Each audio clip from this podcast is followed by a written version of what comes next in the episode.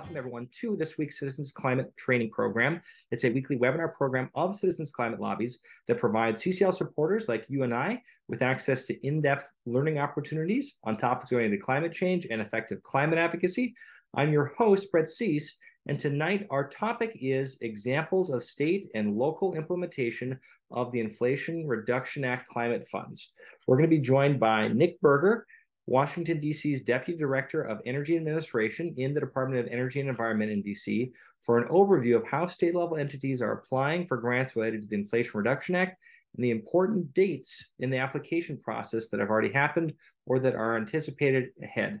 Nick will also highlight some helpful resources to use to estimate benefits in terms of climate reductions and other co benefits, as well as how CCL volunteers that want to be a support to their local city and state planning offices can be most effective in helping provide that public support and momentum.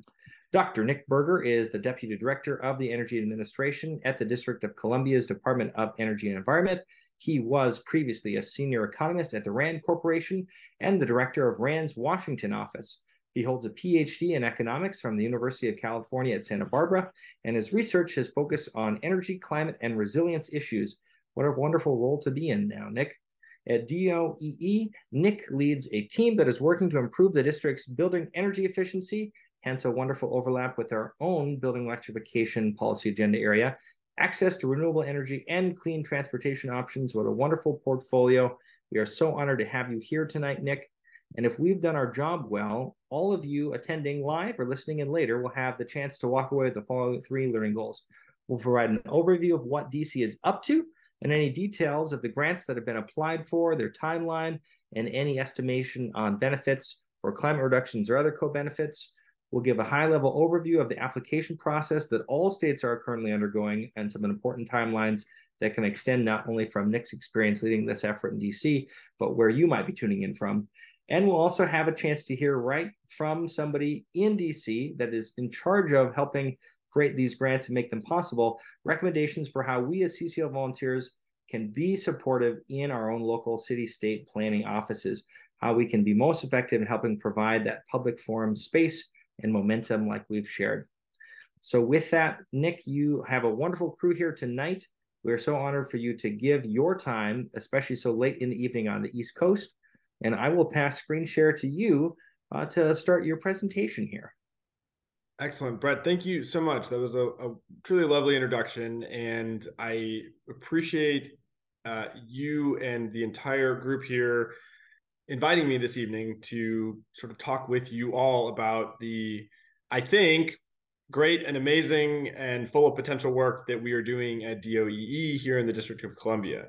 Um, I think the learning objectives that you outlined, Brett, are stellar, and I would ask that everyone on the call like work to hold me to those. So if you feel like I'm not hitting one of those, once we get to the end of the next, you know, ten or fifteen minutes, um, come back in questions. Ask what I ask, what's on your mind, or what I missed, and I will do my best uh, to at least share the perspective of what we're doing in DC um, or sort of maybe we can collectively point toward other resources or information that, that kind of get you the information you need. So um, I won't do any more introduction of myself because Brett did a great job. Um, I will just say that I'm a 16 year resident of the District of Columbia. I did grow up pretty much on the other side of the US in, in the great state of Alaska.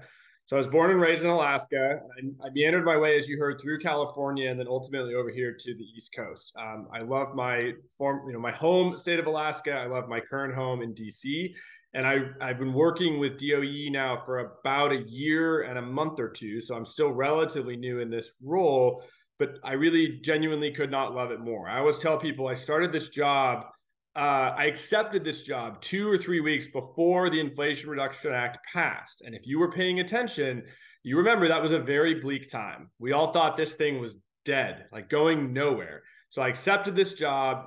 Then, between that and my start date, the Inflation Reduction Act passed and everything flipped on its head. And so I got to take on the role of helping manage the district's clean energy climate transition at like probably one of the most exciting times in in my lifetime i'm i'm gonna bet so what i'll do is um, focus a little bit on the the federal funding landscape that we see in the district that is not going to be the same as the landscape where you are, whether you're in Kentucky or New Jersey or California, because different states, um, while they all have access to some of the same funds, states have different priorities. So I always tell people I'm a privilege of being the the sort of uh, director of the energy office in DC means that I don't have to worry about some things. So my colleagues in New Jersey spend a lot of time thinking about offshore wind.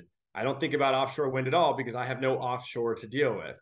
Um, so if I'm not hitting on something from a funding perspective, um, or types of buildings, or uh, technologies that we're thinking about, um, please know that it's because you know we have the District of Columbia is a 69 square mile entirely urban area, um, which I think is interesting and relevant to all the cities in all of your states. But we don't have rural areas. We don't deal with uh, long distance transmission. So we do have some different challenges than you all. Um, but I will talk about what we're doing from a federal perspective in terms of funding, and then kind of shift into specifically for the Inflation Reduction Act rebates, kind of how we're thinking about it. So what you see on the screen, which if it's small, I apologize. I'll, I'll kind of hit the highlights and we're going to send the slides out after.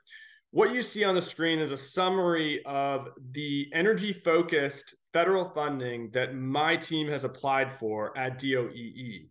Uh, the larger agency is applying for a lot of other funding related to waterways and uh, air quality monitoring, but this is really the energy funding and kind of what we spend our days thinking about all of our work and the way that we think about how we structure and use federal funding is guided by our core planning documents. Um, you'll see on the top right of the screen the Clean Energy DC plan. So, this is a plan. Uh, it came out about five years ago. So, we are in the process right now of updating this plan, and it's designed to be uh, a roadmap. It highlights the policy priorities that we think are most important for the District of Columbia and that helps us as we think about applying for energy storage grants or uh, community uh, conservation block grants. Like how do we how do we allocate that money to what types of programs to what types of technologies? So as you can see for DC, and I think most of your states would look similar. If you're from California, your numbers are a lot bigger. Um, if you're from Vermont or Alaska, your numbers are actually probably pretty similar to ours because a lot of these are based on population, not all of them what you can see is just a, a, sort of a selection of the different types of federal funding that we are we are looking to use over the next uh, one to ten years to drive our energy efficiency and electrification goals. So um, the the overarching goal that clean energy DC feeds into is our is our climate target for the district, and that is a net zero greenhouse gas emission target by 2045. I know many states have similar targets. Some are probably a little more aggressive, some might not be quite that aggressive. But our goal in the district is really to achieve essentially zero carbon emissions by 2045 because we don't really have carbon sinks. You know, we're not doing a lot of sequestration, we're not we're not planting forests. Really, we're about emissions. And I'll talk a little bit in a minute about where our emissions come from and how that drives our priorities.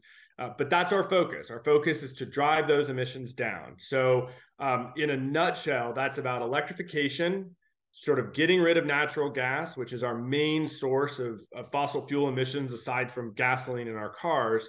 Um, and then, as we're doing that, making sure that we're making our buildings more efficient so that we lower our total energy consumption.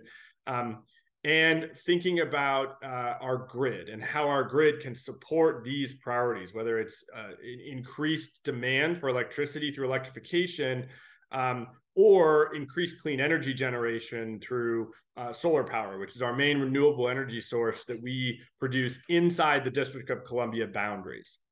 So, um, in the top of the orange section here is funding that we have a, a already applied for um, some of which is in hand. Um, so our state, like I think most of your states at this point, if you applied, should have that first line, which is the energy storage grants that comes out of the Department of Energy's GRIP funding. And these are grants that can be used diff- by different states in different ways. We're focusing on bringing uh, commercial like battery storage systems to larger buildings in the district and starting to build out that storage capacity, which is still um, in its infancy in DC. In the bottom, in the green section, are the funds that focus um, primarily on the uh, Inflation Reduction Act's energy and efficiency rebate programs and supporting programs. So, our state's allocation, because DC does get to operate like a state when it comes to federal formula funds, our state's allocation for the IRA rebates money is that bottom line. So, $59.5 million, roughly half and half between the homes program, the energy efficiency for buildings program, and then the and this acronym keeps changing. I think the latest is the HEAR, but it's often called HERA. It's the basically the energy efficiency appliance rebates program. So 50 50, roughly $30 million for each. Our state, again, like every state, has access to what are called early administrative funds. And this is a mechanism that the Department of Energy uh, released early fall, late summer, where they're giving states access to a portion of that 59 million. So row one and row three of the green table are not additive; they are actually a subset of each other. Um, and that lets states kind of get moving uh, on preparing to do the application for the full rebate amount and doing preparatory work. So just today, and I'll find this link, just today, the Department of Energy released a tracking uh, website. So you can go and see for your state where they are in that admin fund application process, whether the state has applied and whether they've received those funds. And that tells you a little bit about where your state is, whether they're kind of ahead of the game, kind of on target, or maybe a little behind. Now, I will say, if you look up our, our DC status, you're going to see that we have yet to apply for the early admin funds. That doesn't mean that we're behind honestly, what that means is that I have the privilege of, of working in a pretty well staffed, well resourced office. So for us, um, my team is about 45 people. For us, uh, these admin funds aren't as critical. For other states, you know, like the state of Pennsylvania, I think for a very large state has something like eight or 10 people in its entire energy office. The admin funds are much more important. They allow states to hire technical support, to hire consultants, or to even bring on new staff to develop this sort of complicated, comprehensive IRA rebates program um, using that early admin funds. The middle line there is a, focuses on the contractor training money that states have access to that's really designed to support the IRA rebates. And I'm happy to come back to that if anyone wants me to. Okay, so just a little bit of a recap of the process. For some of you, this is a lot of this is old news. You probably know this, but so again, about a year and a change ago, we passed the Inflation Reduction Act. And then the next, I would say, six months to eight months were us in at the state level kind of sitting and speculating reading the legislation trying to anticipate where the law was going uh, where the funding would go and how it could be folded into our existing work where we needed to develop new programs but we weren't getting a lot of information from the federal government so even though um, you know, residents of every state kind of knew as of August of last year, started hearing about these rebates. There was really no action happening all the way until about the summertime.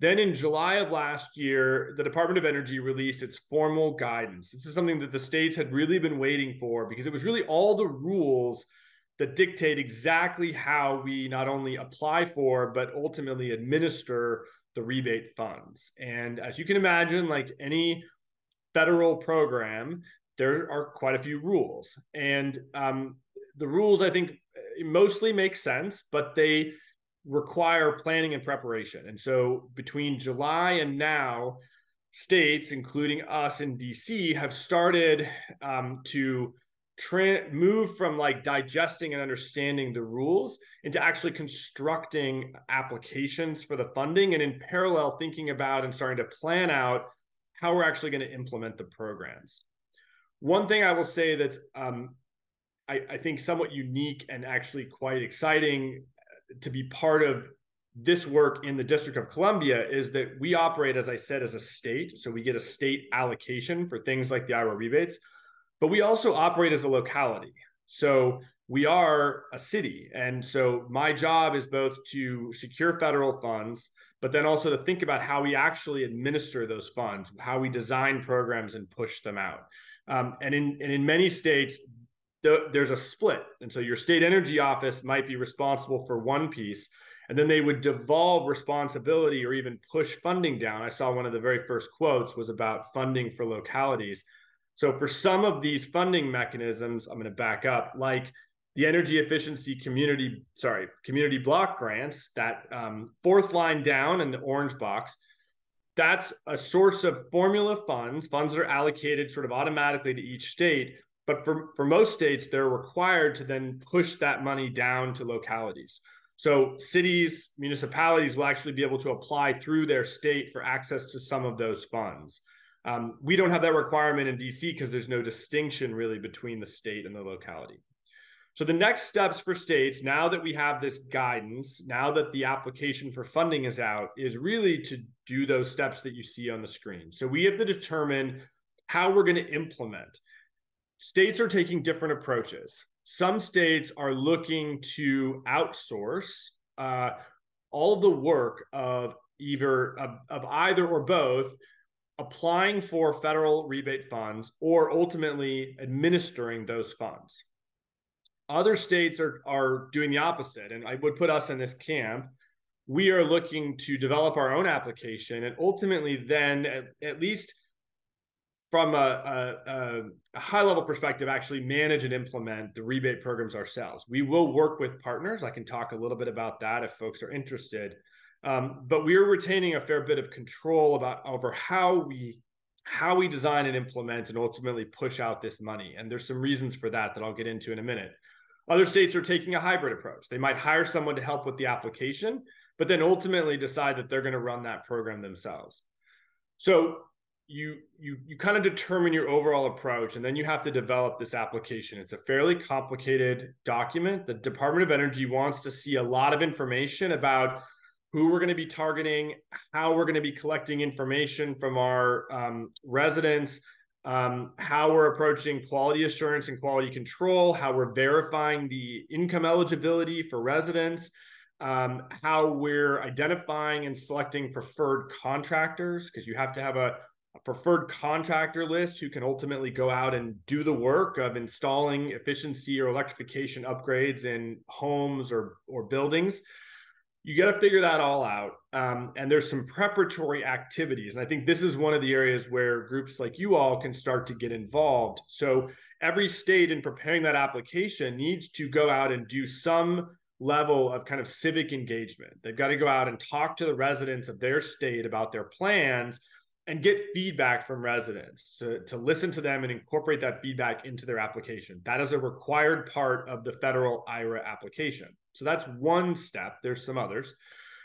We will then, as states, submit our applications and then we await DOE approval. So DOE has told us many times that they are very enthusiastic about us getting these funds out and into the hands of residents to actually invest in the electrification the decarbonization work that we need to do.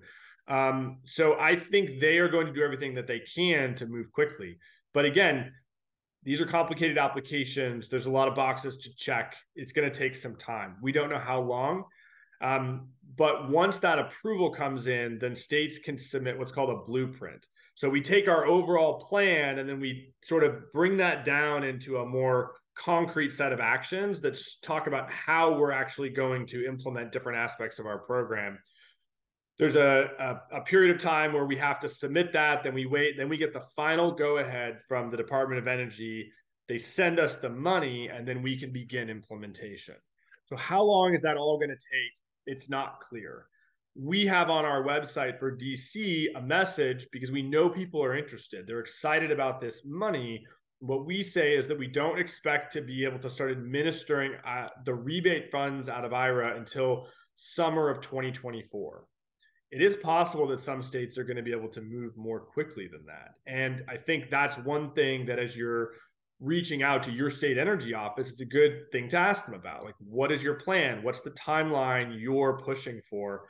Um, some states are going to be applying for homes before the here rebates. Some are going to apply for here first, then homes later. Some will do both at the same time. Um, it's really up to the state to decide how they go about that. Um, but that's information that they should be able to tell you, and then you can help, um, and that will help you anticipate what the timing is going to look like. Okay, so that's in general the process. Let me talk just a minute about the District of Columbia and how we're thinking about this, this funding and how we're um, trying to apply it to our priorities. So, one thing to know about the district, because it is a city, is 75% of our greenhouse gas emissions come from our buildings. So that's a lot uh, relative to other states. Um, the remainder, the rest of the 25%, is about 20% from transportation and about 5% from other. So for us, when we think about these rebates, this these are a critical tool to help us tackle the main source of emissions. Within that emissions from buildings, though, the district's a pretty dense place. We don't have the tallest buildings. We don't have Philadelphia or New York style or LA style buildings, but we have pretty tall 12, 10 story multifamily buildings. So these larger buildings constitute a, a major sh- share of our stock of housing and importantly, a major share of our greenhouse gas emissions. So what that means for us is, is that we think about our electrification and decarbonization strategy. We need to think not only about single family homes and helping them electrify, but we need to think about these big buildings which have different challenges. They require different technologies. They work with different contractors. It's just a very different landscape between these two types of buildings. We don't want to neglect either. We got to think about both. In addition, our single family housing stock, if you've been to the district, is in many parts of the city, including where I live in Capitol Hill. It's beautiful, it's quaint, and it's very old. That means we have a lot of buildings that are uh, complicated to work in. They're complicated to electrify. People have crammed water heaters into little areas under their stairs. They've got very leaky envelopes. Um, there's a lot of reasons why it's just difficult to make buildings efficient, to convert them uh, over to fully electric energy consumption.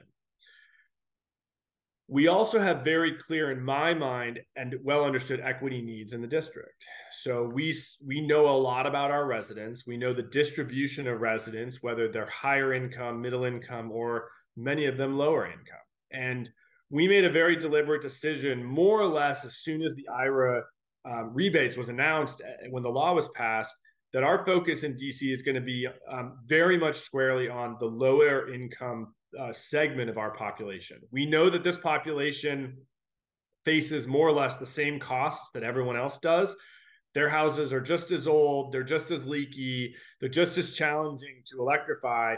Um, but obviously, many of those households don't have the resources. If we go to them and we say, okay, we can bring you fifteen or twenty or twenty-five thousand dollars, and all you need to bring is five or ten thousand dollars to electrify your home, that's going to be a deal breaker. That's not going to work for them. If we offer them a loan for 10 grand, even at a great interest rate, that may not be something they can qualify for or debt that they want to take on. So, um, our focus in DC is really about making electrification accessible to particularly low income households and making it for the, the lowest income households free. That's our goal.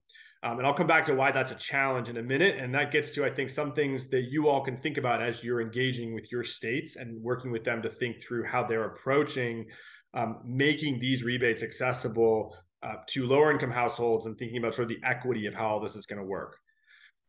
Um, we have very specific grid challenges in the district. So we have, a, a, in general, an older electrical grid, um, a grid that um, our energy utility has spent a lot of time to make more reliable, which is great, but it's also got parts of the grid that can't support major increases in electric demand or electric supply. So when we go to put solar on buildings, we have to think very carefully about whether the grid at that particular point can handle you know additional solar capacity similarly if we take a big building and we want to convert it from a gas boiler gas water heater system to an all electric system, can the grid at that point handle that additional electrification load? The way that we're tackling that is by thinking about efficiency and then thinking about some of the emerging technologies um, that can manage how much power is drawn from a grid at any one point in time. So I'm a big kind of fanboy, if you will, of these 120 volt appliances where companies are sticking a battery onto the bottom or the side of an induction stove or a water heater and allowing those appliances to plug into 110 volts, draw power in a moderated way, and then provide that burst of energy when you need to cook or heat water or dry your clothes. So those technologies are going to be very important for us in DC. we have some tools available to us, and this really informs the way we think about the IRA rebates. We have something called the DC Sustainable Energy Utility. It is a privately run entity that's on contract with our agency, and we use DCSEU to be our, our, our implementation arm for a lot of our pre-existing rebate programs. So we don't have some things that many of you probably have, like a utility rebate program. So our electric utility currently does not offer rebates for heat pump water heaters or energy efficient dryers. But our DC Sustainable Energy Utility, which is not a it's not a true utility, um, it, they do they can offer those benefits, um, and we have the added advantage of having a direct relationship with that entity, DCSEU, um, whereas other states are having to think about how do they coordinate with their utilities to deliver combined benefits through the IRA rebates and other state level or local rebate programs, say through a utility. That's an, another added challenge. The last thing I'll, I'll say that's I think challenging um, about DC is that we are obviously, if you know anything about DC, we're part of a multi-state region, right? So many people who work on my team live in Maryland. Some of them live in Virginia. When you want to go buy a new dryer, you might drive to our Home Depot in the district. We only have one, but you might also drive to the Home Depot in Maryland or the Home Depot in the other part of Maryland, right? So we need to think about um, how residents of the district access the technologies and the services that contractors provide to install those technologies. And that is driving us to think about how do we coordinate what we don't want to have happen if we can avoid it is um, there's a contractor who's trying to work across the border between Maryland and Virginia, and they face one set of rules in Maryland around the IRA rebates and a totally different set of rules in Virginia. That's that's going to be really frustrating for those contractors. So I think that's another thing to keep in mind is if you're in a state or a part of your state where you have these kind of cross state economies, that's something that um, your energy office, I think, should be thinking about. Um, they may or they may not be able to fully align policies. I can't tell Maryland what to do, and I wouldn't want to, and I wouldn't want them to tell us what to do. But we have started conversations, and there's mechanisms for states to talk to each other to try to align our approaches um, and make this as seamless as possible for residents and for the companies that are going to be providing these products. Okay, so the the last thing I'll talk about, then I'll, I'll stop talking and let you ask questions. Um, is some of the actions that we're taking, and here's where I want to get into more explicitly things that I I think would be good for folks like you all working in and with your states and your localities to sort of be aware of, and maybe points where you can um, ask questions or influence the process. So we talked about how, or I talked about how in the district we have very strong equity priorities. We want to think about these income groups and we got to think about how we deliver services to them. And that's really informed the way we've gone about both planning for the IRA rebates, but also thinking about other resources that we need to bring to bear. So as I said, we decided early on that we wanted to make the rebate, the technology for electrification free to low income households we know that under the um, federal IRA rebate programs, there are caps. So for the HEAR appliances program, it's $14,000 for a low income household. For the homes program, the numbers get complicated, but basically you can cover a certain percentage of the cost of a set of efficiency upgrades. But in neither case, mostly is there an ability to cover 100% of the cost. So what that meant for us is we sort of set our sights very squarely on figuring out how we bring additional money to bear so that we can bridge that gap between a partial coverage from the IRA money and full cost coverage for low income qualified households. We worked with our essentially our legislature, it's our city council, um, and we emphasized this challenge and they responded. And so in our budget last year that got passed in the district, the the legislature sort of added additional money to our agency's budget explicitly for this bridging effect. So now I have federal money that I can bring through the IRA rebates, and then I have local funds that I can marry up very flexibly with those federal funds in order to cover 100% of the cost for the groups of households where we think that's really important. I want to emphasize, I think that's a hard thing to do. Getting your state to provide money is always challenging. Um, but to the extent that that's a priority for you and you're thinking about the, the importance of how do we bring these benefits to low income households, I think thinking about sort of what level of cost coverage do you need to hit and how can you work with your state to bring that money? States do have the ability to combine sources of federal funding, but it's going to be limited and it's going to be complicated. So for us, for sure, the easiest and most straightforward thing was to bring local money that's relatively flexible and then pair that with the federal money. Um, so that kind of covers our income group priorities and then the cost coverage goals that we that we set in, in uh, to meet those income group priorities. Um, you hear me talk a lot about um,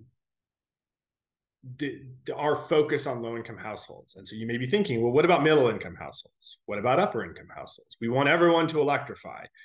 Um, so there's a few things we do uh, or that we're thinking about doing so that we make sure that we're driving electrification across the full spectrum of, of residents of the district, even as we as an agency focus on sort of certain groups that we think need the most attention.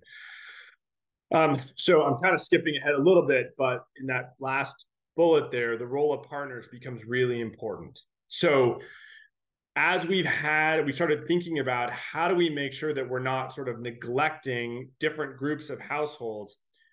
How are we bringing information to say middle income households where they may have access to some rebates through us, but they're going to also need to rely on things like tax credits that are built into the Inflation Reduction Act to get the most uh, cost coverage for them as possible, we are thinking very squarely about how other groups can help us do that. So we do that in a couple ways. One is we um, talk to our advocacy groups in the district. We have um, some groups, the Chesapeake Climate Action Network, our local chapter of the Sierra Club, and we emphasize to them both what our approach is going to be and how we're going to implement the Inflation Reduction Act rebates, but also where we would really value them uh, working with us to bring additional information and awareness to the other residents of the district where we're not going to spend quite as much time and energy. So um, we've got some groups that have sprung up that have seen that there's a need, uh, whether that's for outreach to households to educate them, make them aware of um, what resources are available to them. Uh, there's a need to um, make sure that we can connect contractors, qualified contractors with those households across all income groups. And we're seeing some some uh, nonprofit groups spring up with that mission in mind. So for us, what we think about then is how, what's our role in supporting those groups. So if you think back to that federal funding slide, one of the great things about these different buckets of money that the federal government's making available to states is that we have a lot of flexibility in how we allocate that money. So what we're thinking about is where do we need to make grants to nonprofit organizations um, who we know can help us sort of spread the word, can help us educate, can help us reach different household groups. Maybe in some cases, low income households, maybe in other cases, middle income or high income households. Um, so for us, that role of partners is, is I think, going to be critical. Um, the other way that we're thinking about partners is even though we have uh, sort of our laser sights set on working with our low income housing population in the district, we also know that we're not always a trusted partner for those residents. Um, they look at us as the government, they don't know us, um, they may be skeptical of us.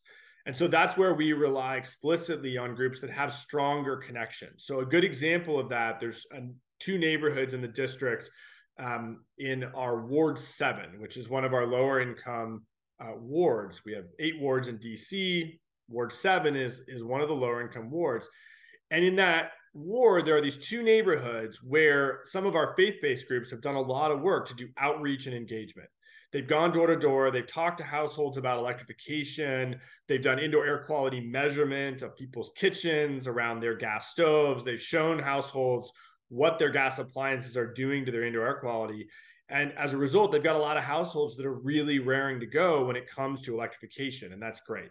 So we look to groups like that who have, as part of their mission, um, a willingness and an, and an, intent to take the time to go out and, and we are looking to partner with them to um, work with them and their trust relationships that they have with communities um, so that we can make sure that we are able to access and get into those neighborhoods and deliver these benefits. Um, all right, let me pause because I think I'm I think I'm over my time. So I think I should probably pause. But let me just think if there's, there's anything else that I wanted to mention. Oh, I guess uh, one other thing I will talk about is just like the this point about the role of existing programs. So as I mentioned, we have our DC Sustainable Energy Utility. We worked with DCSEU to stand up both a low income electrification pilot a couple of years ago, as well as a pilot that focused on larger multifamily buildings um, focusing on electrification and energy efficiency for both types of buildings. We are now looking to those pro- those existing programs as ways to channel the IRA money, so that we're not starting from scratch.